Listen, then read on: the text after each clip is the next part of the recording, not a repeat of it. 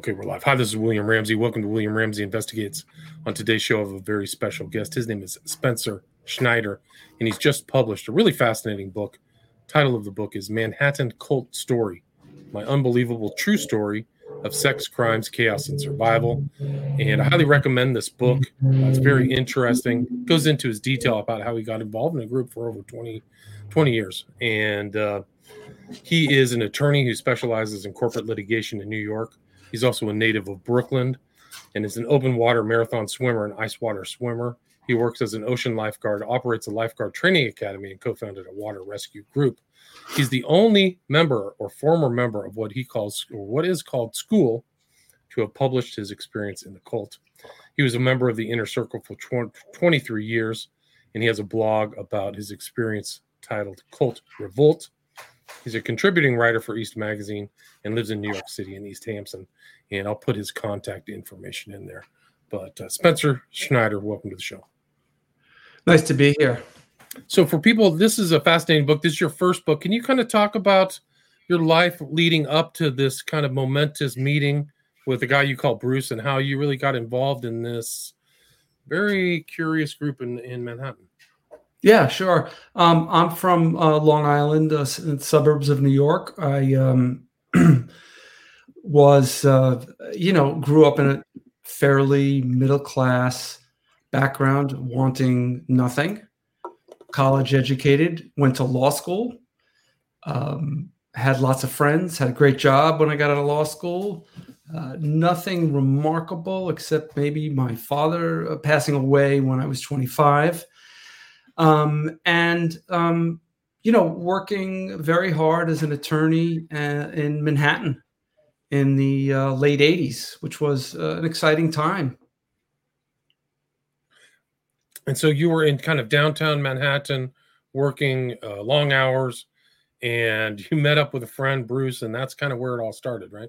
Yeah, exactly. So um, I had met this guy named Bruce uh, in a bar in Tribeca where he was working as a bartender. I was playing in a band there on the weekends, which was, you know, like a hobby of mine. And um, excuse me, he befriended me and gained my trust. He was, you know, Ivy educated fellow who was working on the bar on weekends. And um, over a period of time, he was uh, you know, um, showing great interest in me, and eventually made an, in, you know, invitation to join what he called an esoteric school for inner development. And can you talk about how they kind of like spotted you, like talent spotted you as somebody who could be in that group, but he kind of lured you in with the enticement of this kind of secret group. Can you talk about what the yeah. selling points were? Yeah, absolutely. You know, look, I wasn't really looking for anything. I'm not spiritually minded. I'm secular Jewish, and you know, I kind of had everything I wanted. So um, I was doing just fine. But what he said about the group piqued my interest because he said it was based upon an ancient uh, philosophy, and that this group was secret, and that uh, it consisted of other people like myself who would study um, the uh, philosophy of Gurdjieff and of Ouspensky, which were part of the fourth way philosophers I never heard of, even though I had a philosophy major. And that appealed to me. You know, I kind of missed learning, I missed intellectual rigors. And um, while I was very suspicious, I was very suspicious of this, I figured I'd give it a crack. Um, the the other lore was that uh, he had wonderful friends and uh, he introduced me to a woman who uh, was in the group and who was also extremely impressive in her background. And i could see that they had this like tremendous bond together which was unlike anything i'd seen in just casual friendships. So it was a very sophisticated and uh, very specific type of recruitment that they had. Right. So they're looking for people who are educated professionals, had some money, it seems like. Can you talk what it was like getting invited to that first meeting and what that first meeting was like? Yeah, sure. So uh, we met at a secret location. Uh, he didn't tell me where we were going until the last moment. He kind of led me uh, to this loft in Tribeca uh, in a summer night, and we got up into a room, um, just an unremarkable loft with about 60 people milling about. Um, you know, it didn't look like it was a school um, uh, or, uh, you know, of, of ancient knowledge. It was just a bunch of white people like me, you know, coming from the bank, coming from law offices, from the emergency room, whatnot. And, um, you know, the discussion was, um, uh, you know, rather dry, and I wasn't really inclined to return, um, but I did. Right. So there's something there, but they talked about you talked Gurdjieff, who was uh, kind of a known right. new age, maybe modern philosopher, and he ended up in France, I believe. But uh, right. they kind of had this. It was called the secret terms: the school, the place. So it kind of had this, but the selling point was that you could learn and evolve, right? That that was kind of uh, what the goal was for your de- personal development. Exactly. That these ideas, this philosophy, was very practicable, practical, and could be used as sort of a tool to navigate, you know, people's lives, and you know, find um, meaning and uh, you know, improve your job, improve all of these things that are very of uh, uh, of interest to most New Yorkers, most people. Um, but the trappings of it were very, um, you know, uh, familiar to me in a certain way. People sitting around and talking about ideas. So, um, I, I, you know, I, I suffered a crisis in that first month, which was that I lost my job. And I found they were extremely supportive and very helpful to me, the leaders and the other members and you know found the sense of community that you know frankly had been missing and um, it was a little bit like falling in love you know it's like it was very irrational it didn't really make sense but it was very um, strong and a compelling proposition to continue with these people and it was kind of there was some you could sense at the beginning there was like an interior structure so you had these teachers and can you talk about how it unraveled to you and what the teachings were and how the organization kind of functioned? Yes, it was very hierarchical. Um, there were, uh, eh, you know, two teachers sitting in front of a room, basically lecturing throughout, uh, you know, an evening twice a week. I mean, that's really what it was. But it came to really fill my life because um, they insisted that we come in and talk about our personal lives and they gave advice based upon their interpretation of the Gurdjieff ideas. And the advice uh, really crossed boundaries, so much so that your thinking uh, was sort of permeated by the advice that they gave to people, which could be also very harsh at times. And, um, you know, they used all the tools that cults use, really gaslighting people um, and um, and love bombing, it seems like you got one of the first introductions, which is we're there for you, we support you, that kind of thing. That's also another term. Exactly. But, I mean, you mentioned you mentioned Rick Ross. I should just say that um, Rick, uh, I know Rick. He actually um, wrote a blurb for the book, and he's a uh, you know an expert in cults. He um, said that this is one of the most secretive cults he'd ever come across in all of his time and that um, he had tried without success to get people out. Um, ha- that's how gripping and how gripped many of its members were. It really is kind of different in from all the other cults. Either have some address or corporate name, NXIVM, Scientology.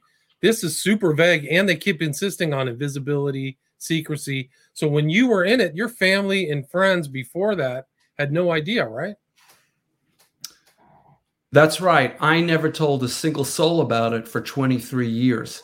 Um, many people, uh, many married people, never told their spouses. Um, folks never told their children, their families, their best friends.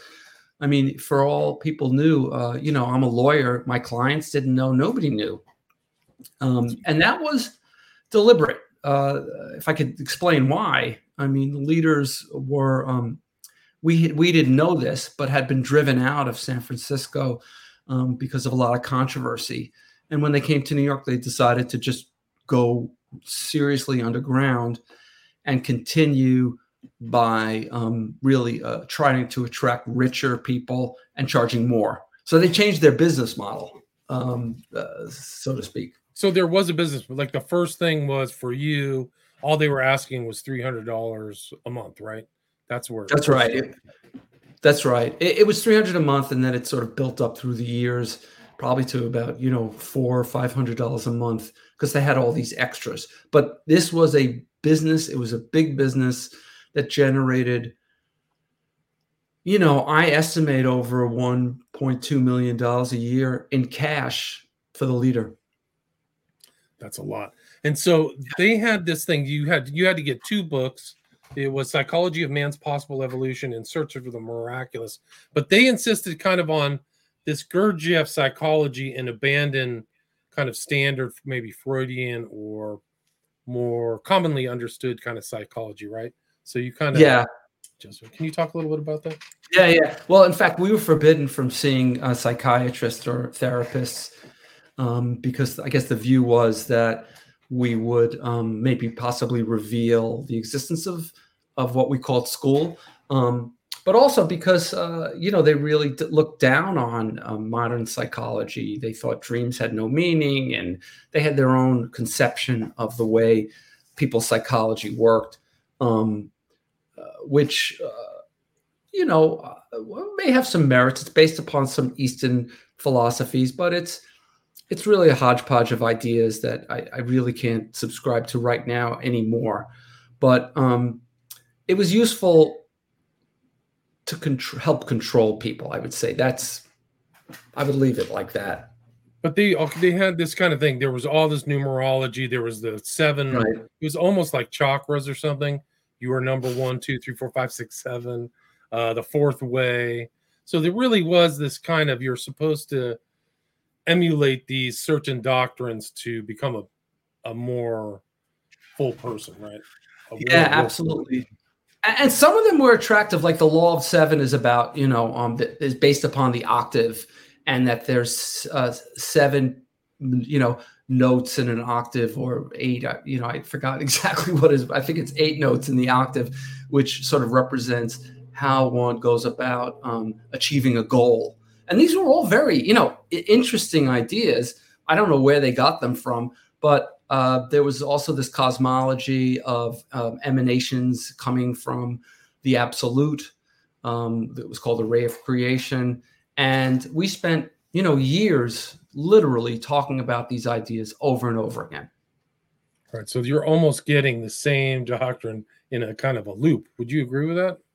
Yeah. I mean, uh, and which uh, leads to people, uh, you know, um, being extremely b- bored and depressed, but they're so attached to it. And it really is like your whole mind um, that it's very hard to escape it. But that's a perfect way of putting it.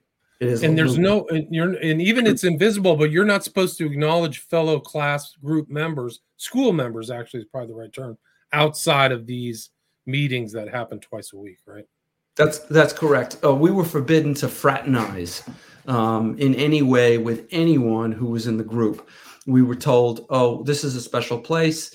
Um, uh, uh you know, this is the place to talk to these people. Nowhere else. Um, it'll create a different environment."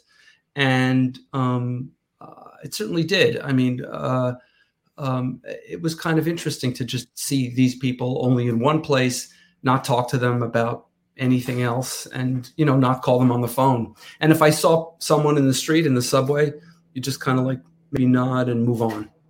Wow, that's really incredible. And so yeah. you're learning all this Gurdjieff stuff.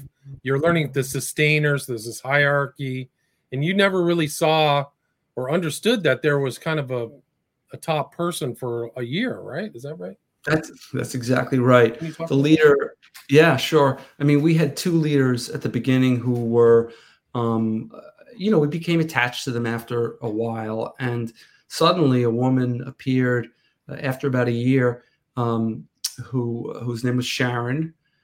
We were told her name was Sharon. Uh, found out later it was Sharon Gans.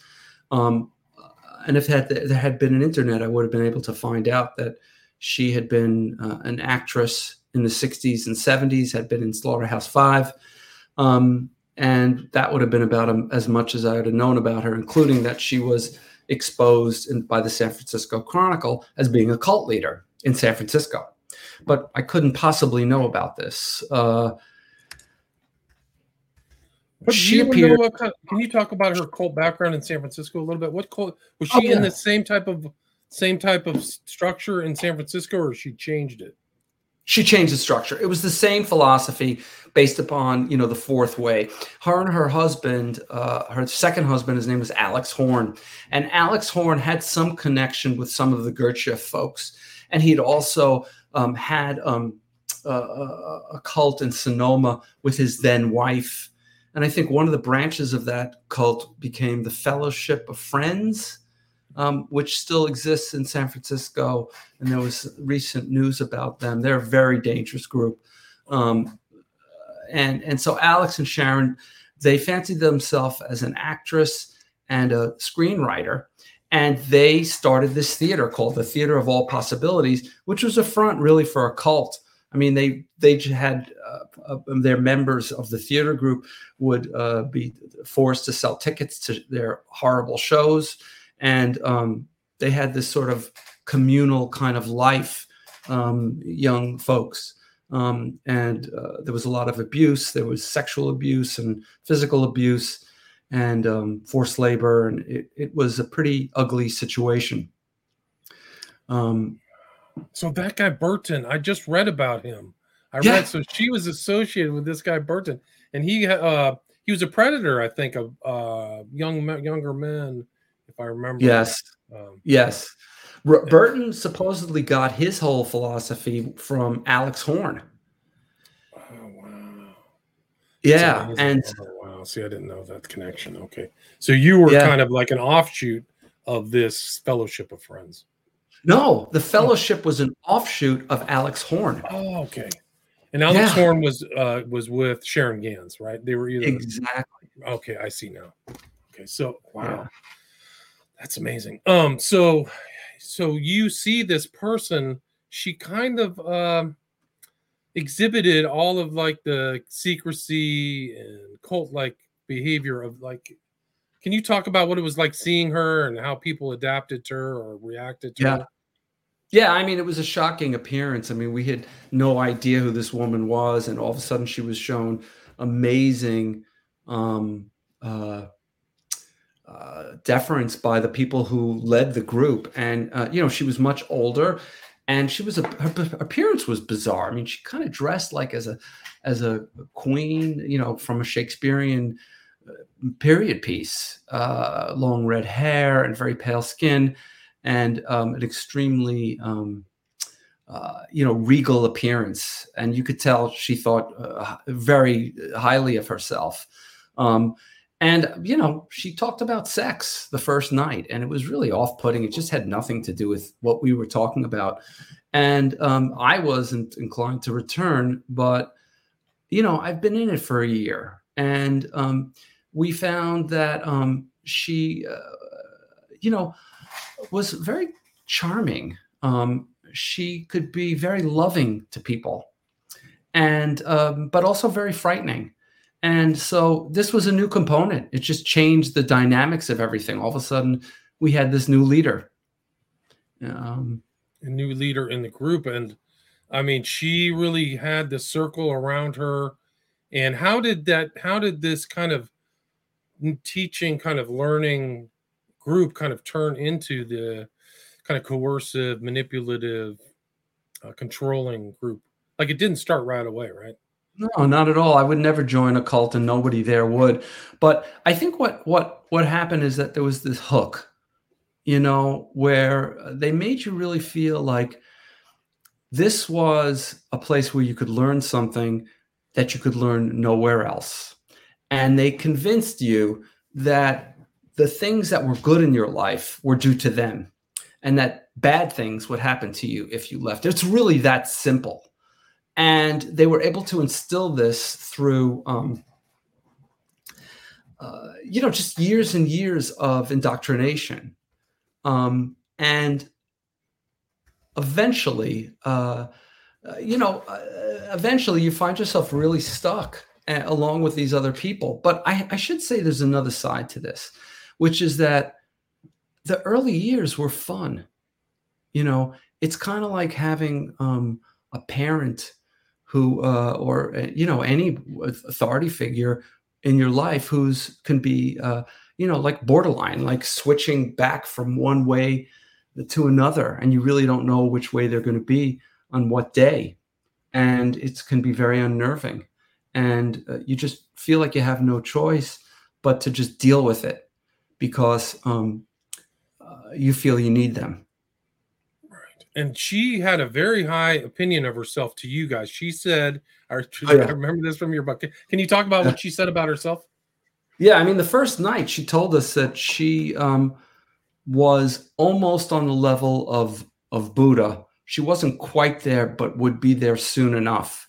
And uh, you know, I did a double take, and I looked around the room, and everybody else was also, you know, what is this? Um, but the leaders who we had had for a year didn't question this. They were like, yeah, we agree. And over time, we came to believe this because it was continually drilled into us. And we were told, hey, you don't know what a conscious man or woman looks like. Uh, um, you know, when she's angry, it's really conscious anger when she's wrathful, it's conscious. And so all of these really negative attributes were um, fed to us as being a consciousness. And you couldn't dissent, you know, you couldn't disagree with any of this. Um, but again, it's slow. It's not overnight. It takes time. They do it piece by piece. Right. And I mean, and it was very strange too when she showed up you had that was the first time you realized there was somebody above uh, fred and priscilla right? So it must yeah. have been very strange to have her kind of show up and like here's the secret boss. It's almost like the process church or something. And yeah no guys, it was weird. It was like you found out that you were adopted. You know like you've never known. I was like what? These you know there's another leader here? So it shifted everything because it became this you know further hierarchy which was you know, uh, um, unnerving. And and you guys kind of partied together too. So you would go on day trips or rent boats or go fishing. Can you kind of talk about how they created this kind of group environment? Sure, but let me just add. I, uh, you raised one idea, one thought that I forgot about was that there was such mystery about the group. I mean, they really didn't tell us much about themselves or who they were you know, we knew Fred's name, we knew Priscilla's name, but not their last name. We didn't really know what they did. Like I say, Sharon, we didn't know where she lived or she had a family or anything about her. Most of the stuff I found out about her was after the fact. Uh, and also because I eventually became very close with her. Um, um, but you know, uh, or, er, or, er, in the early days, they tried to make it fun. We'd go out uh, and and and go um, we went out uh, overnight fishing on a boat. Uh, we had a um, Western themed party, uh, sort of like a surprise party that was thrown for us by some of the older students. Um, there were Christmas parties. Um, but then there, in between all this, there could be classes that we would have on a regular night where they would be very abusive to people. So uh, one night it's great, one night it's it's miserable. It was sort of like a, uh, you know, you get whiplash really from the whole experience it's kind of like an abusive relationship in a lot of ways too. It seems like they're almost conditioning you. You know, yeah. Can we get them to come back and abuse them and do all that stuff?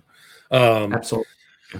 And I mean, really, I mean, it's really incredible too. And like, what's odd, and I was curious, is that these are all talented people. You had people who were like money managers. You had high power people, uh, Ivy League school. So, eh, what about that made like uh, you know sometimes you like some people are kind of hapless. It seems like you guys were all really intelligent. How do you think that that was they were able to kind of tie you into that group? How do you think what do you think that yeah. Happened? well i mean you know people who run cults or very charismatic uh, people uh, who are narcissistic and psychotic or what have you they swim in different waters and they are very good at identifying weaknesses in people and um, Sharon and Alex and Fred and the others um, are very good at um, you know giving people what they want by knowing what their vulnerabilities are. And i think you know it was different for a lot of people there because you know there were a few hundred people there at any given time but i think that the central thing was that people lack community. Um, it's lonely when you're young um, in an urban setting.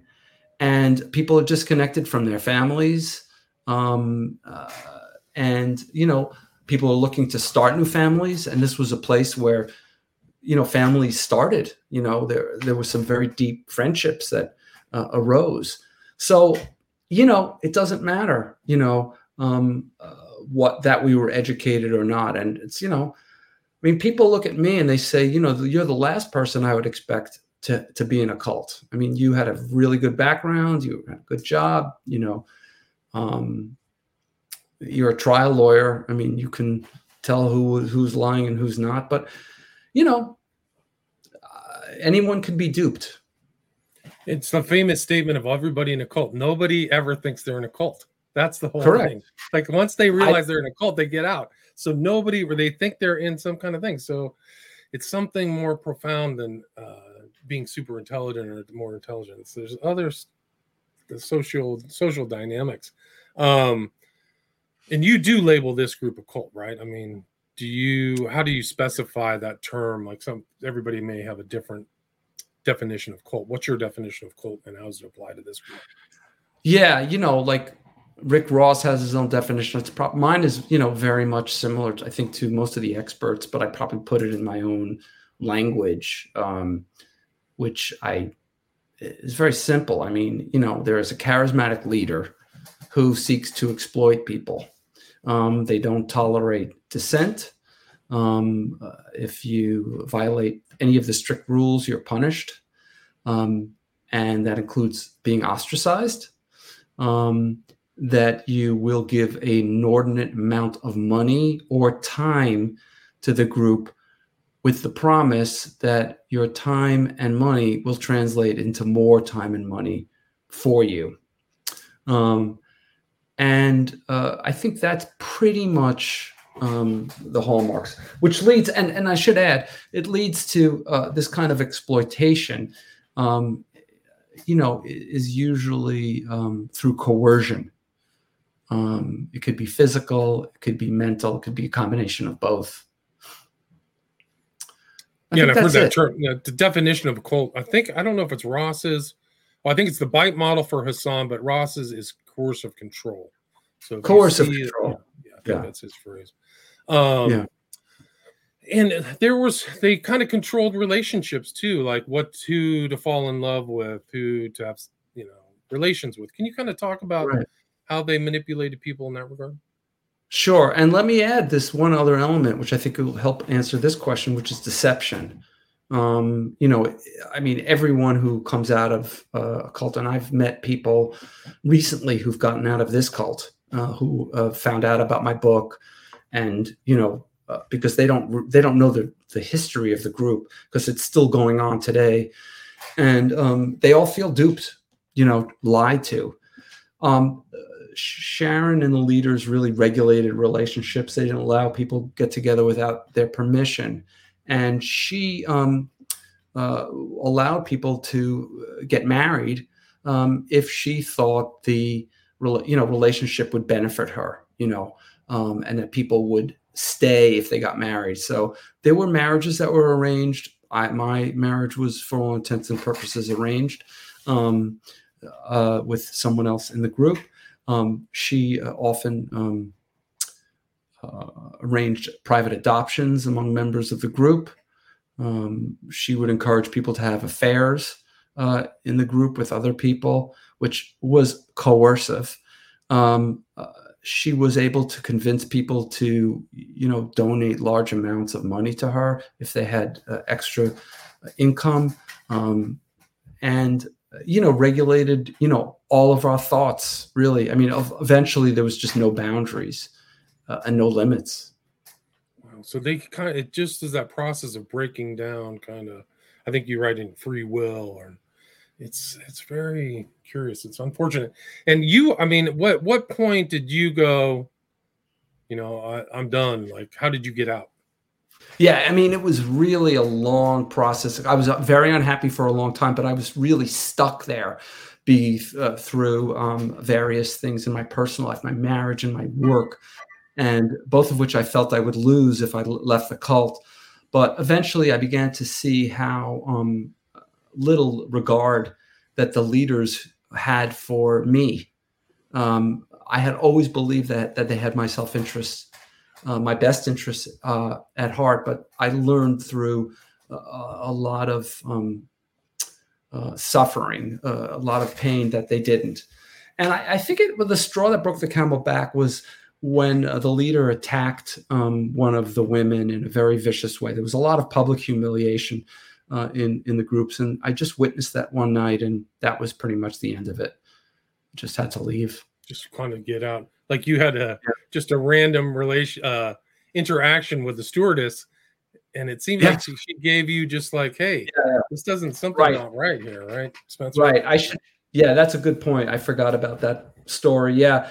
Bef- while I was really on the edge of wanting to leave, I finally revealed the existence of of the cult to someone. It was a it was a flight attendant who I met and uh, actually started dating, and told her I felt safe with her and that I could tell her about it and you know, I told her it was a secret group, and she said that doesn't sound right to me, and that, uh, you know, all the bells went off, and um, it really wasn't until the day I left afterwards that I thought, oh wow, that was a cult. Oh, interesting. And it was interesting, like you had to kind of go through that process too of coming out, seeing a therapist, seeing Bruce again. I thought it was pretty interesting that you had the courage to kind of reach out to the guy who uh, got you in there. Yeah, yeah. I mean, I um, wanted to uh, reach out to people because after people left the group, you weren't allowed to talk to them if you're in the group. Bruce had left um, years before, and I called him up. I said, I'm out, and we got together. And, uh, you know, I told him, I said, you know, I'm, uh, I'm a little mad at you that you invited me and uh, you know he apologized. Uh, an apology I accepted because I knew that uh, he was also under the grips of this cult, and he did uh, recruiting really thinking that this was he was doing me a favor. But he did apology, apologize, and I accepted it. Yeah. And do you feel writing this book? You're the you're the first person who's wrote about wrote about written about the school do you right. feel like you're in danger or you could be sued or there could be uh, consequences from writing this book? You know i've been talking about this group for uh, publicly for about six or seven years. I'm one of two bloggers. Um, uh, and i have never had any um, contact uh, i haven't been contacted by them. Uh, this is a slightly different scale. You know you could see i'm on I'm online here with you, talking, showing my face, you know, detailing this book, uh, which contains many uh, uh, details that have never been out there, even on my blog about this group and about my personal life. But you know, I'm I'm uh, we'll see, see if they do anything. I'm you know, and you kind of you kind of kind of were able to see kind of other members in the kind of X uh, you know coercive group community too after you came out through the blog right? Right right. I met a I, you know I, uh, the, the, the blog uh, the intention was to sort of expose them because it was so secretive and to really you know um, give voice to other people who wanted to talk about the group even anonymously. And i met up with a lot of survivors and uh, you know it was a very uh, healing process uh, for people to you know get together. But a lot of, you know, I shouldn't say, I mean, I wasn't the only one um, uh, blogging. There was one or two others at the time. And there were people were, you know, uh, get, getting together, but I, I uh, without me before I got out, obviously. But it was a, a good time to, um, for me, to really um, come to grips with what had happened um, and to give everyone an opportunity to talk about it.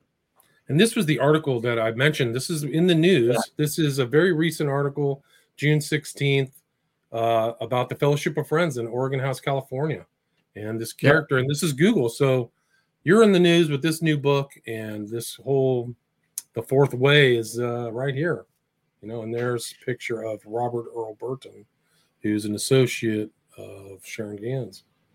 That's right. Husband. And there's tons of money involved in this. It sounds a lot like the same experiences you had, unfortunately.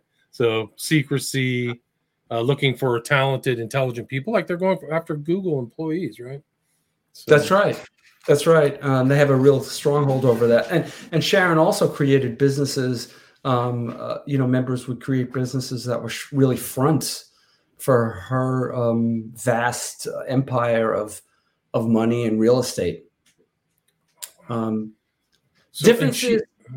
Yeah, I was just going to say the difference is that Sharon was secretive about it. She didn't want anybody to know her business, but it's coming out now. The New York Post actually did um, two stories about my book oh, in the last week, and talk. They talk. They're talking about like uh, you know the the current uh, iteration of the group because she died about a year and a half ago. Sharon.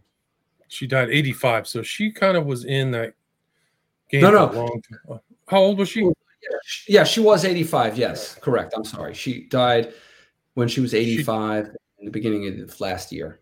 Like the COVID epidemic, she was. Uh, yeah, didn't make yeah. it right. And so you have a picture of her buried with uh, Horn too, right? They're buried next to each other. Right, they're buried out in um, in in Long Island in East Hampton.